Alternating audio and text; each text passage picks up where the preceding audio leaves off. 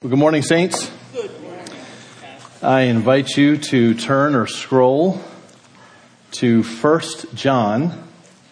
1 John chapter 5. Last week we focused on an extraordinary concept in God's Word. The concept of being an overcomer. Jesus said, I have overcome the world. To Matthew's prayer earlier. He said, do not fear. Do not worry.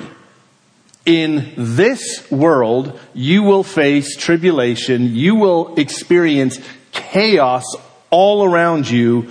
But he said, John 16, 33, I have overcome the world. The essence of what it means to be a Christian is that we are united with Christ. Therefore, because Christ has overcome the world, you and I are overcomers. That is a beautiful gospel truth. I encourage you to consider that, reflect on it, remind yourself as many times as you need to hear that because we all need to hear that truth. Christ has overcome and I am in Christ. So today we immerse ourselves in a remarkable passage, complete with vivid imagery, intrigue. I'll just call it my own commentary, apostolic smackdown. Ah, trying to pull you in. See that? As you read John's letter here, his epistle, I've mentioned he kind of, you know, he cycles in and out. He hits the same concepts throughout his letter. But there's one thing I want to highlight is as he gets to the end, you can feel it pulsating. The strength with which John the elderly apostle at this time, perhaps one of the last ones standing, is giving God's truth to God's people living in tumultuous times, facing adversity, facing opposition, facing persecution, wanting, we'll call them us, his sheep, if you will, wanting his flock to know that Christ has overcome the world. We must be about serving him, walking with him, being filled with the joy that God gives us as we do that. So let's read our text this morning. It is beginning in 1 John 5 verse 6. We read this. This is he who came by water and blood. He's speaking of Christ. He, this continuing the thought. This is he who came by water and blood, Jesus Christ, not by water only, but by the water and the blood. And the Spirit is the one who testifies because the Spirit is the truth. For there are three that testify, the Spirit and water and blood, and these three agree. If we receive the testimony of men, the testimony of God is greater, for this is the testimony of God that he has borne concerning his Son. Whoever believes in the Son of God has the testimony in himself. Whoever does not believe God has made him a liar because he has not believed in the testimony that God has borne concerning his son. And this is the testimony that God gave us eternal life and this life is in his son. Whoever has the son has life. Whoever does not have the Son of God does not have life. So I realized yesterday, there's no way we're going to make it through this entire passage. So this will be kind of a, a part one. Um, so don't be alarmed if I kind of skip over the end. I'm not avoiding anything. We're just going to give it its proper attention. Now that was an abrupt beginning to this passage.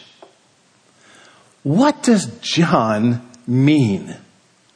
When have you ever heard it said of someone that they came by water and blood?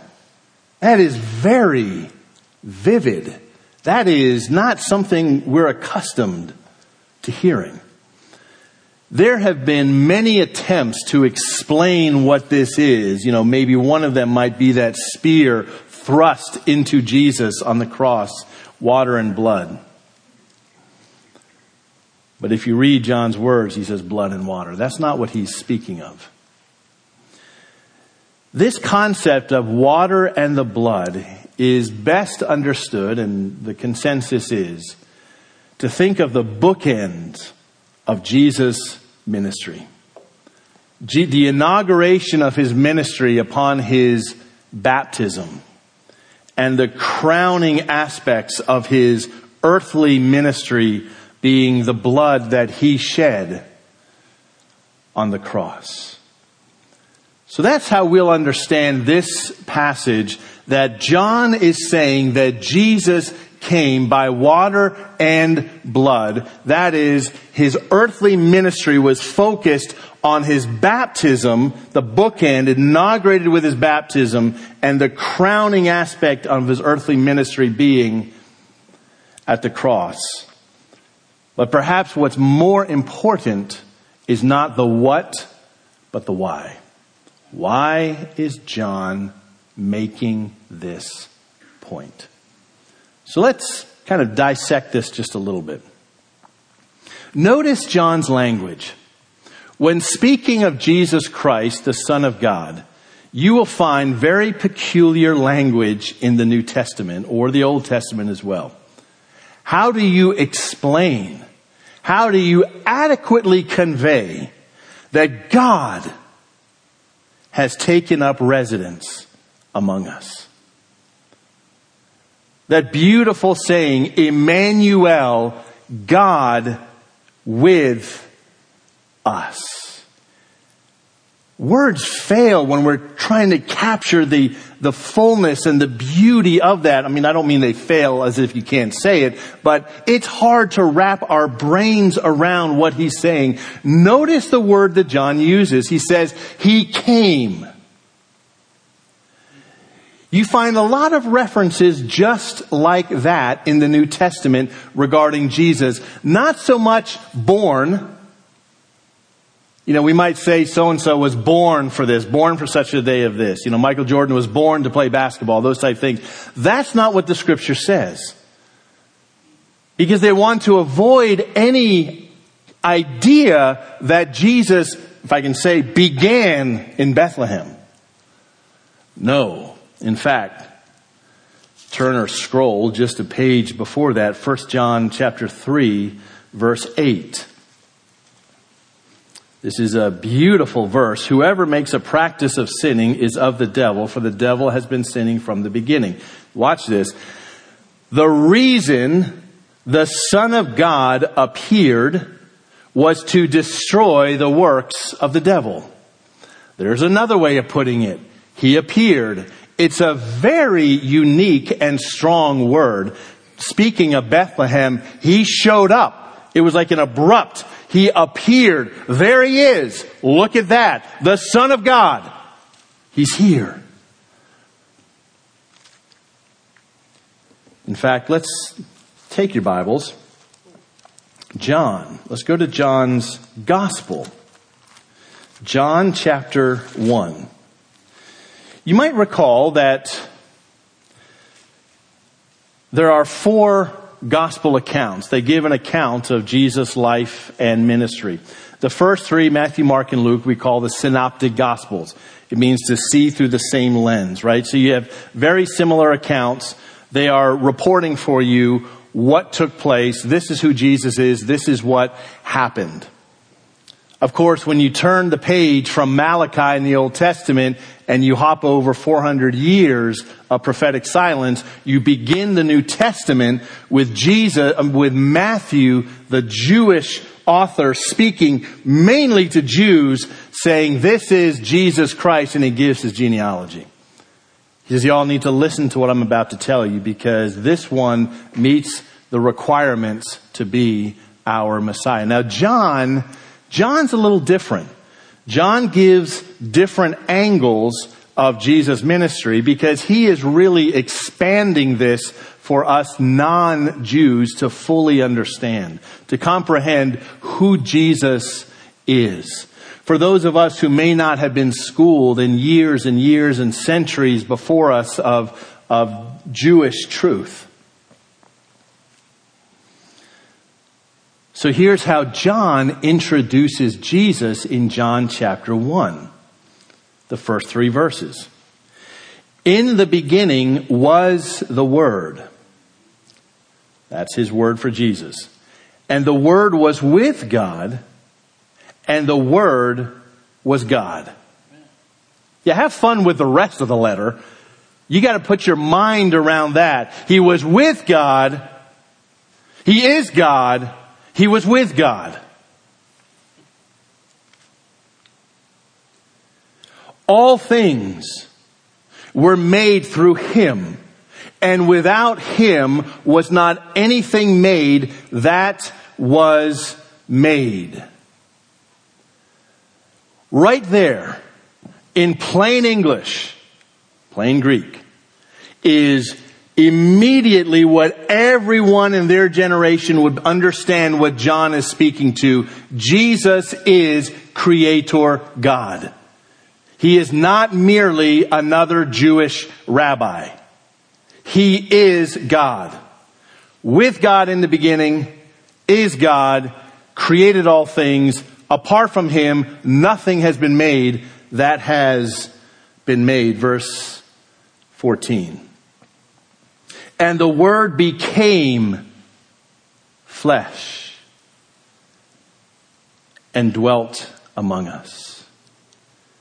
And we've seen his glory. We've seen it. We're eyewitnesses. Verse um, 17. For the law was given through Moses, grace and truth came, came, same word, came through Jesus Christ. This one who was with God in the beginning, who is God, who created everything that you're laying eyes on, he came. When he came, truth came. When he came, grace came. Remember, I am the way, I am the truth, and I am the life. No one comes to the Father except through me. John chapter 14 verse 6. You will see those concepts, truth and life, just pulsate all throughout John's writings, the gospel, his letter, all of those things. So Jesus came. Now this is what John is actually speaking to. It may not be as familiar to us, but back then, there was a heresy that is a, something that is egregiously not true about Jesus that was circulating. Every generation has their own issues we got to work through, and some of them kind of remain the same in the core. But basically, the idea was this: this secret, hidden knowledge, the Gnosticism that John was speaking to. The idea was that Jesus and the Christ are actually separate. Jesus was just a man, just a Jewish guy born. And at his baptism, that's when the Christ, the God part of him, showed up at his baptism for those three or so year ministries that he ministered. But then, when the cross came, well, that Christ left before the cross took place. This is what, G, what John is speaking to. It's why I use the word smackdown because I like it. We must not shrink back from speaking the truth, to upholding the truth when it comes to matters such as these. So John is speaking specifically to this misguided notion that was rampant then. But it matters immensely for us today as well. Even if we don't encounter something like that, the truth that he has to say is remarkable. Jesus came by water and the blood. So early on in the gospel accounts, we're told that Jesus was baptized. So I'm just giving you a little background here. Remember John the Baptist objected? John was doing his baptism of repentance and people were coming in droves, making the Pharisees angry, and he was baptizing people because they were repenting right then and there. What do you do when Jesus gets in the water? What do you do? I don't blame him. What did he say? This needs to be switched around. I mean, I may be baptizing these sinners over here, but I'm fully aware of who I am. I'm a sinner as well. This needs to be you baptizing me. What did Jesus say? To fulfill all righteousness. This was the beginning of the ministry, the active obedience of Jesus Christ. John's baptism was a baptism of repentance. Isn't it odd that the one who is without sin wants to be baptized? This is the active obedience of Jesus on our behalf. You see, sometimes we reduce it our understanding of the cross by saying that Jesus was without sin. So he was the one who could die for us. That is true, but it's not the whole truth. The whole truth is that not only was Jesus without sin, without guilt, but he actively, proactively kept God's law, upheld his righteousness. So when he died, he died a righteous, sinful man. Sinless man, excuse me. Don't fast forward to the cross. What the gospel writers give us is the beautiful account of the active obedience of Jesus Christ. Never, not once veering from God's moral righteousness. But oh, Where did that land him? He died covered in his own blood on the cross. And he bled plenty before he got to Golgotha. Whipped, beaten, crown of thorns his precious blood flowed for you and for me. John says, He came by water and the blood. Do not alter the narrative. But wait. John then makes a jarring statement as if this is not vivid enough.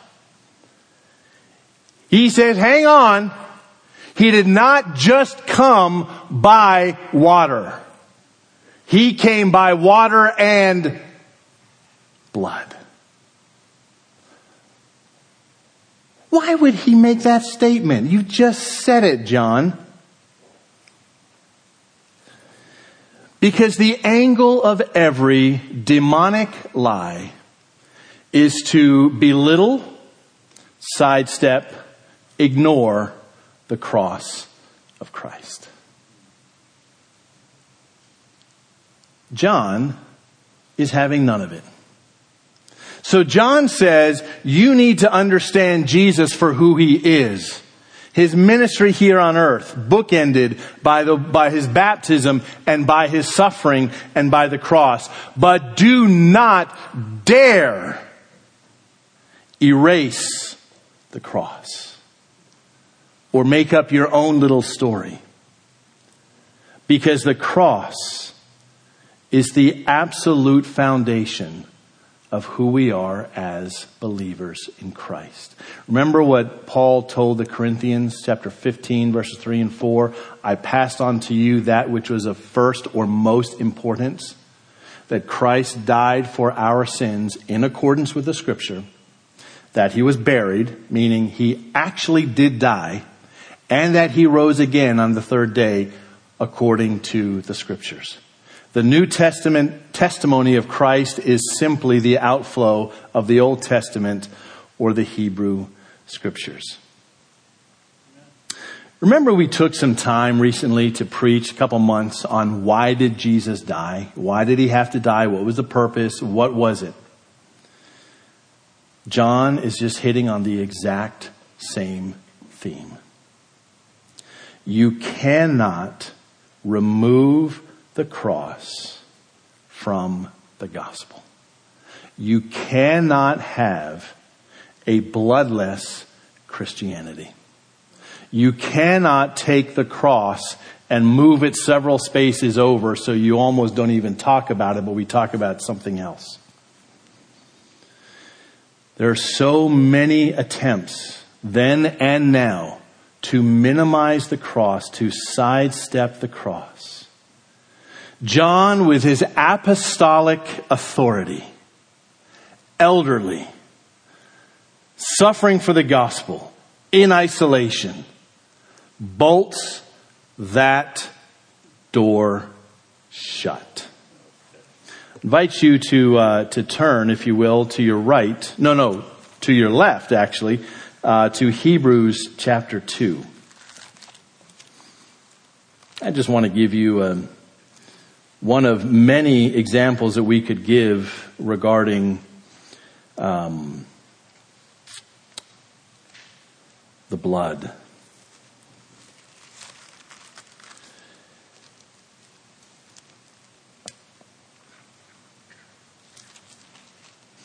Look at, um, I'm just going to read actually from verse 14, chapter 2.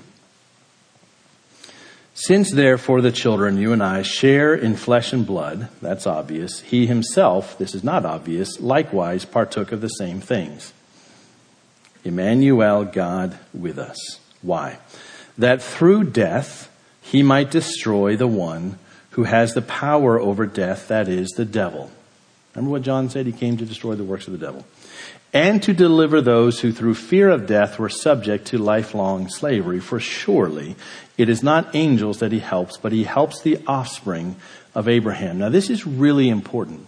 When you look at scripture, when you look in the Old Testament, the New Testament, when you look at the, the book of Revelation and you, you see the angels gathered worshiping God, they are acknowledging the holiness and the glory and the power and the beauty and the might and the sovereignty of Almighty God. But they will never sing the song of redemption because they haven't been redeemed. You haven't. That is a distinct song for you and for me to sing. Not just with our lips, but with our life. We're the ones who have been redeemed. Redeem means to buy out of. We were bought out of the marketplace of sin and the condemnation and the guilt associated with that. We were bought out of that by the precious blood of Jesus Christ. So that he might make for himself a, his own people, a nation, if you will, zealous for good works, to sing his praises. Let's continue in Hebrews 2. Uh, verse 17. Therefore, he had to be made like his brothers in every respect. That's the incarnation so that he might become a merciful and high priest in the service of God to make, now here's our word again, propitiation for the sins of the people. Jesus was the satisfaction, the appeasement of God's righteous, holy wrath on sin. By his death, he was the propitiation for the sins of the people. Do you think for one moment when all of our collective sins and the holiness of God collides that it's going to be a neat process? Not at all. Again, he died a bloody mess, pinned, nailed to a Roman cross. We're in Hebrews, so might as well move along a little bit. Let's go to chapter 9. Remember what the author of Hebrews is doing is he's drawing a continual contrast between Christ and all of the big names in the Old Testament, all of the headliners, right? All of the people, Abraham and so forth, that Moses, that they look up to, even the angels. And his constant theme is Jesus is better, Jesus is better, Jesus is better, because of who he is. So look at verse 11 of chapter 9.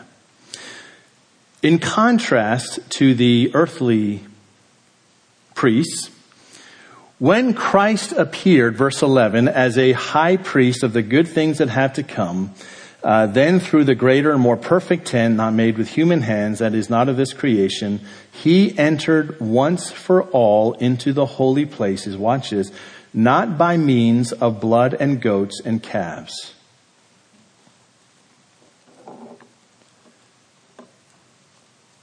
but by his own blood.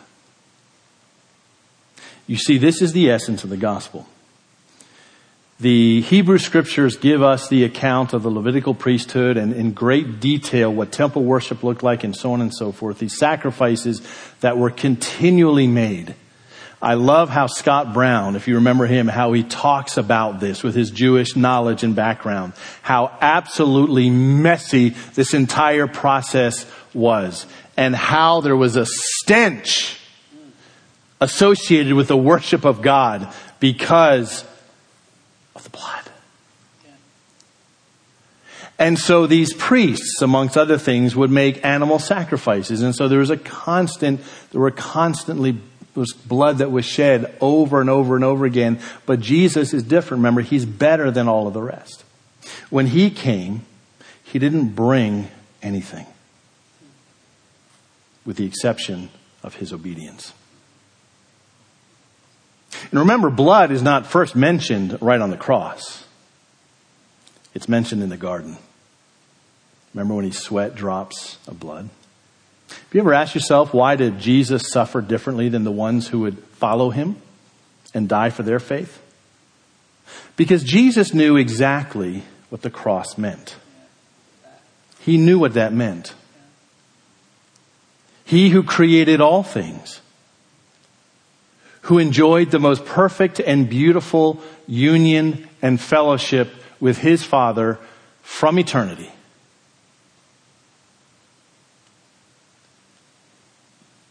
Would now willingly not only bear, but become our sin.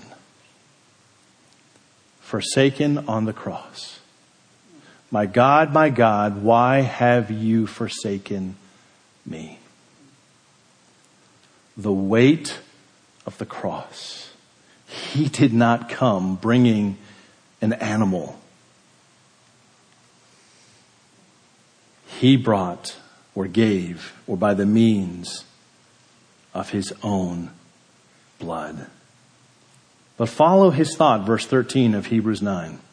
For if the blood of goats and bulls and the sprinkling of defiled persons with the ashes of a heifer sanctify for the purification of the flesh, that is outward terms, watch this, verse 14, how much more will the blood of Christ, who through, watch the Trinity here, who through the eternal Spirit offered himself without blemish to God, to his Father. What does the blood of Christ do? Why does John refuse to allow you to write the blood out of the story, the narrative? Because the blood of Christ purifies our conscience from dead works to serve the living God.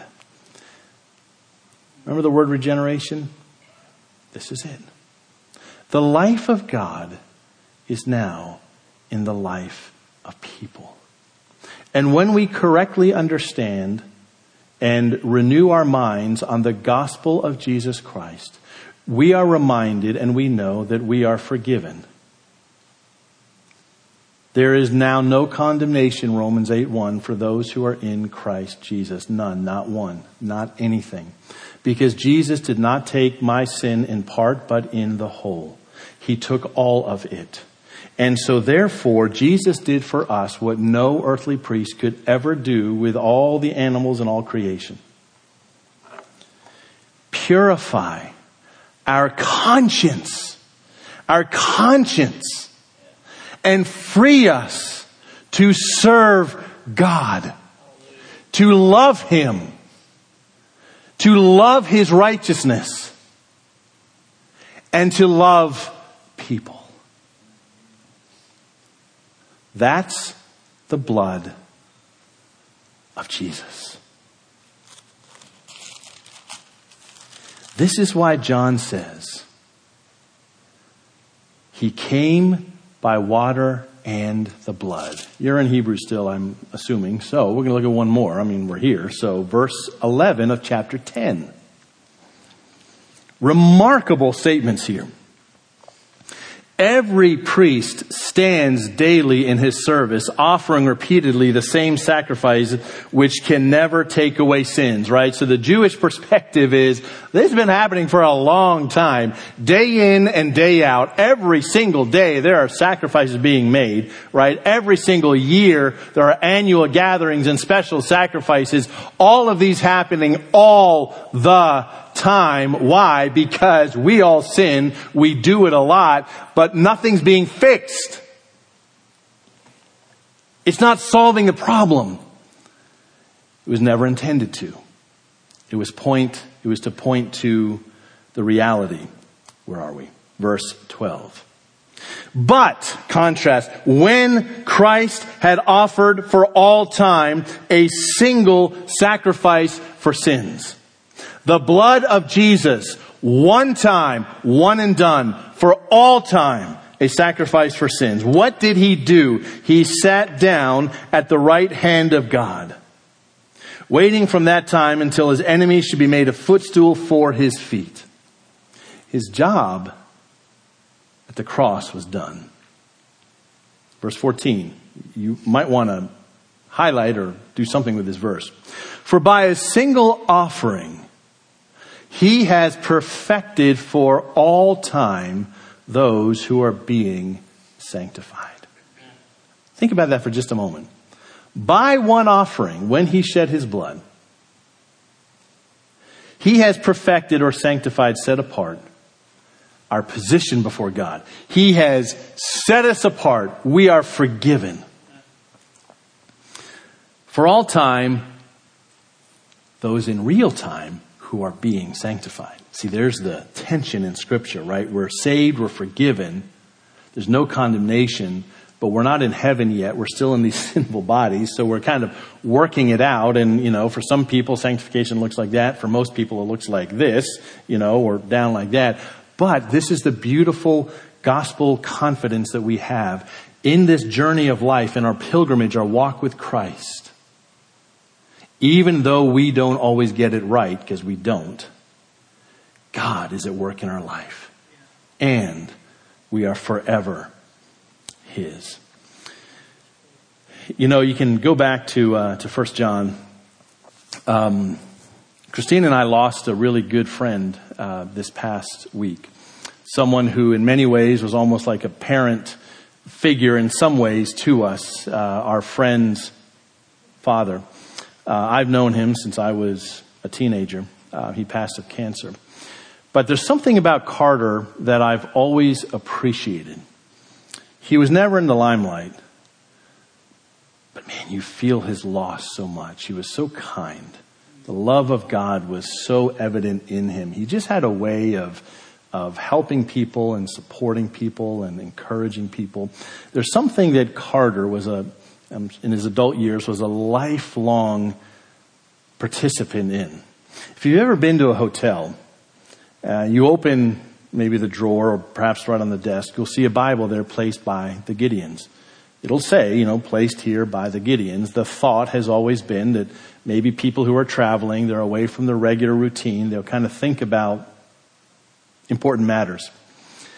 So what they do is they put a Bible in every hotel room that they can. That was Carter's heartbeat. He was a part of that. Because he knew the truth of God. He knew that the truth of God, the ministry of Christ, the hope of Christ was contained within the pages of Holy Scripture. And that's what I draw your attention to. Look at what John has said in just a verse or two. He came by water and blood and don't you dare move the goalpost. He, not just water, but by blood as well. We'll tackle the next statement. He speaks about the Spirit giving witness. He speaks about the threefold witness. Who testifies to this solemn truth? Who testifies to the blood of Jesus? The answer is the Spirit. Jesus came to live a life that you could not live, to die a death, and to die a death that you could not accomplish. Jesus said it was the Spirit who would testify of him. The Holy Spirit always, always, always lifts up, amplifies, magnifies Jesus. It's always his, his intent is to lift up the Son of God the one who suffered and died for us. Can you hear the apostles testifying to this truth? In the midst of great persecution, remember Acts chapter 4 and 5 document the persecution of the apostles of Jesus. That persecution would then spread to all believers, and believers will be flushed out of Jerusalem, and then the gospel would go to the ends of the earth. Look at Acts chapter 5, verse 32. After the apostles had been arrested for preaching Jesus, we are witnesses to these things. And so is the Holy Spirit, whom God has given to those whom obey Him, Jesus. That's the apostolic testimony. We've seen it. We're testifying. But the one you want to pay attention to is the Spirit of God. The gift that we have through the Spirit is the written Word of God and His testimony of the blood, of the water and the blood. Go back to Matthew chapter 3 verse 16. Look at His baptism. And when Jesus was baptized, immediately he went up from the water and behold, the heavens were opened to him and he saw the Spirit of God descending like a dove and coming to rest on him. At the very beginning, the inauguration, as we say, of the ministry of Christ, the Spirit of God comes and rests on Jesus, and his ministry has and will be to point people to Jesus Christ, to convict them of their sin and their need of a Savior. As we just saw in Acts chapter 5, the Spirit is the, is the one who testifies, who's the witness, whom God has given to those who obey Jesus. The Spirit came in full view, Matthew 3.16, to affirm Jesus' personal work. He's the one who would inspire human authors to give testimony of Jesus. We're landing the plane here. I want you to see Matthew chapter 27 verse 51. Here's an example of that. The written record that we have inspired by the Holy Spirit regarding the blood that was shed by Jesus Christ, the cross, Calvary. Matthew, led by the Spirit, lets you know the effect of Jesus coming by the blood and why you dare not try to cut that out of your Bible. You can read the whole account, but this is verse 51. Behold, the curtain of the temple was torn in two. What a stupendous truth. That which up to that point had separated people from God was now torn in two. Not from the bottom up as if someone was down there with a pair of scissors cutting it, not at all. It was thick and it was from the top down. And the earth shook. The rocks were split. Dead people walking around in Jerusalem. Darkness in the middle of the day. Why? Well, because the death of Christ was a really big deal.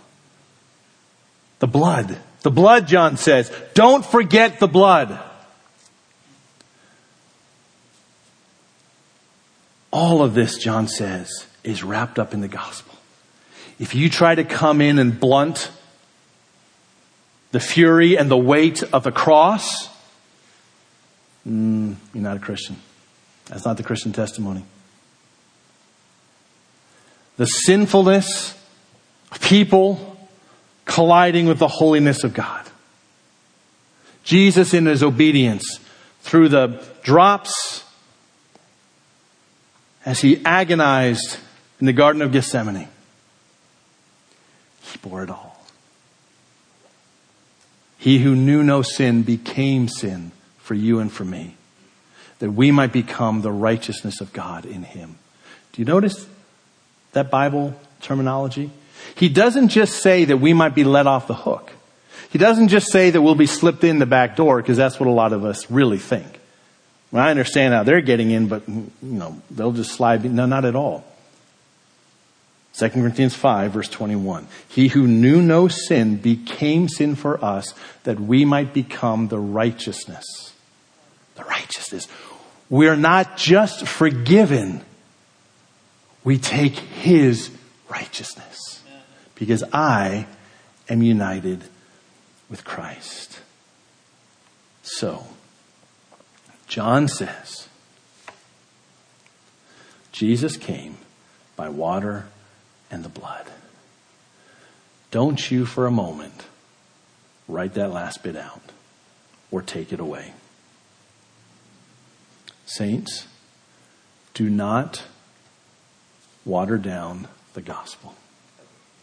This is our takeaway for today. Do not water down the gospel. Do not water down sin. Do not water down repentance, the need to trust in Jesus alone for our salvation. Do not water down the clear and consistent testimony of Scripture from beginning to end. And do not take Jesus and fashion him into a lowercase Jesus of your own imagination. One that doesn't speak to sin, Take Jesus for who he is. Love him. Serve him. Minister the truth of the gospel. And for heaven's sakes, don't ever look down on other people. I've never understood the condescending spirit that some will have. When we are mindful of our own sin, we're just busy serving Him, loving Him, and speaking the truth in love to other people. Let's, let's bow and prepare our hearts for prayer.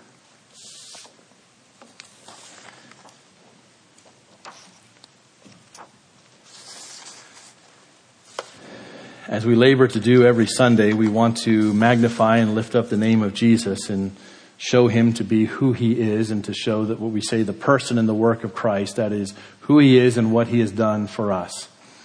And that is exactly what John was just speaking of the cross, the cross, the cross. Jesus died for sinners.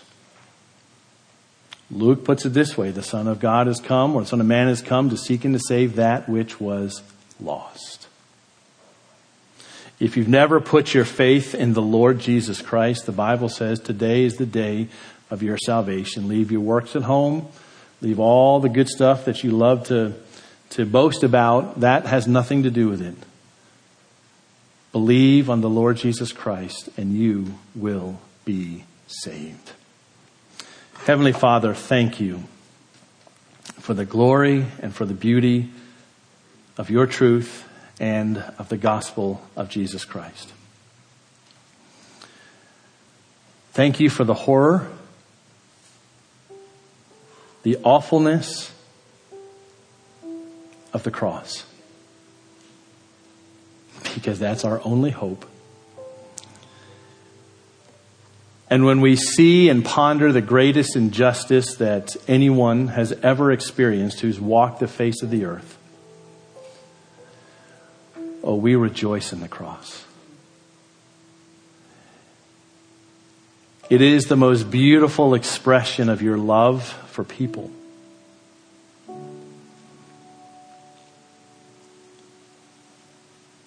That beautiful expression of redemption. That He would take our place. Lord, we know that we face so many challenges and heartaches and difficulties in life. Refresh and renew us today in the truth and in the beauty of the gospel and of your love for us. Help us this week to grow in our trust of you, to entrust ourselves completely to you, even in the mundane. Build us up and fortify us in your truth.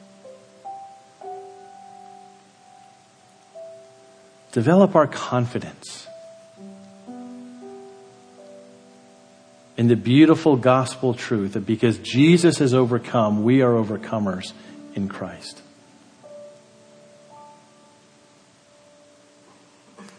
Oh Lord, let us be good news to those around us. Let them see joy in us. Let them see a hope that is not founded on the stuff we see around us. Develop our love for one another in this congregation. And of course, for all believers, but in this congregation, please develop our unity in the gospel